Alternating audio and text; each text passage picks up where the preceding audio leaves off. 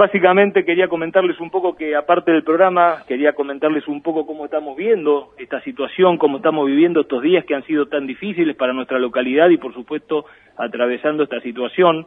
¿eh? Y no quería dejar de hablarles de compromisos, ¿sí?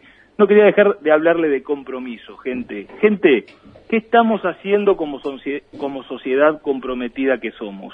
¿Eh? ¿Qué estamos haciendo como sociedad comprometida que somos?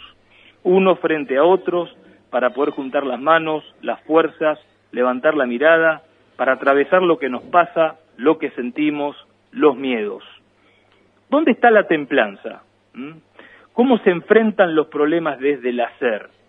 Las cosas son como son y no son como uno quisiera.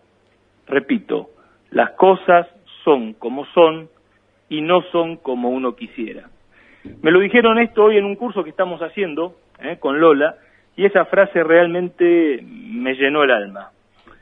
Hoy también hablamos del soltar en ese curso, soltar, soltar. Tenemos que soltar. Soltar definitivamente la crítica, soltar la disolución como sociedad, soltar el aislamiento como método de salvación. Tenemos que aprender y prendernos del otro con una visión más empática, más puesta en la mirada del otro, más puesta en el lugar del otro. Dejemos de regocijarnos en el mal del otro. Construyamos con responsabilidad nuestra vida en unión con los demás, entender puentes. A veces, ¿sabe lo que veo que nos parecemos? Nos parecemos como en la película, la película del Titanic, ¿se acuerdan? Cuando la gente estaba en el agua y se agarraba de otros para tratar de sobrevivir, hundiendo al otro.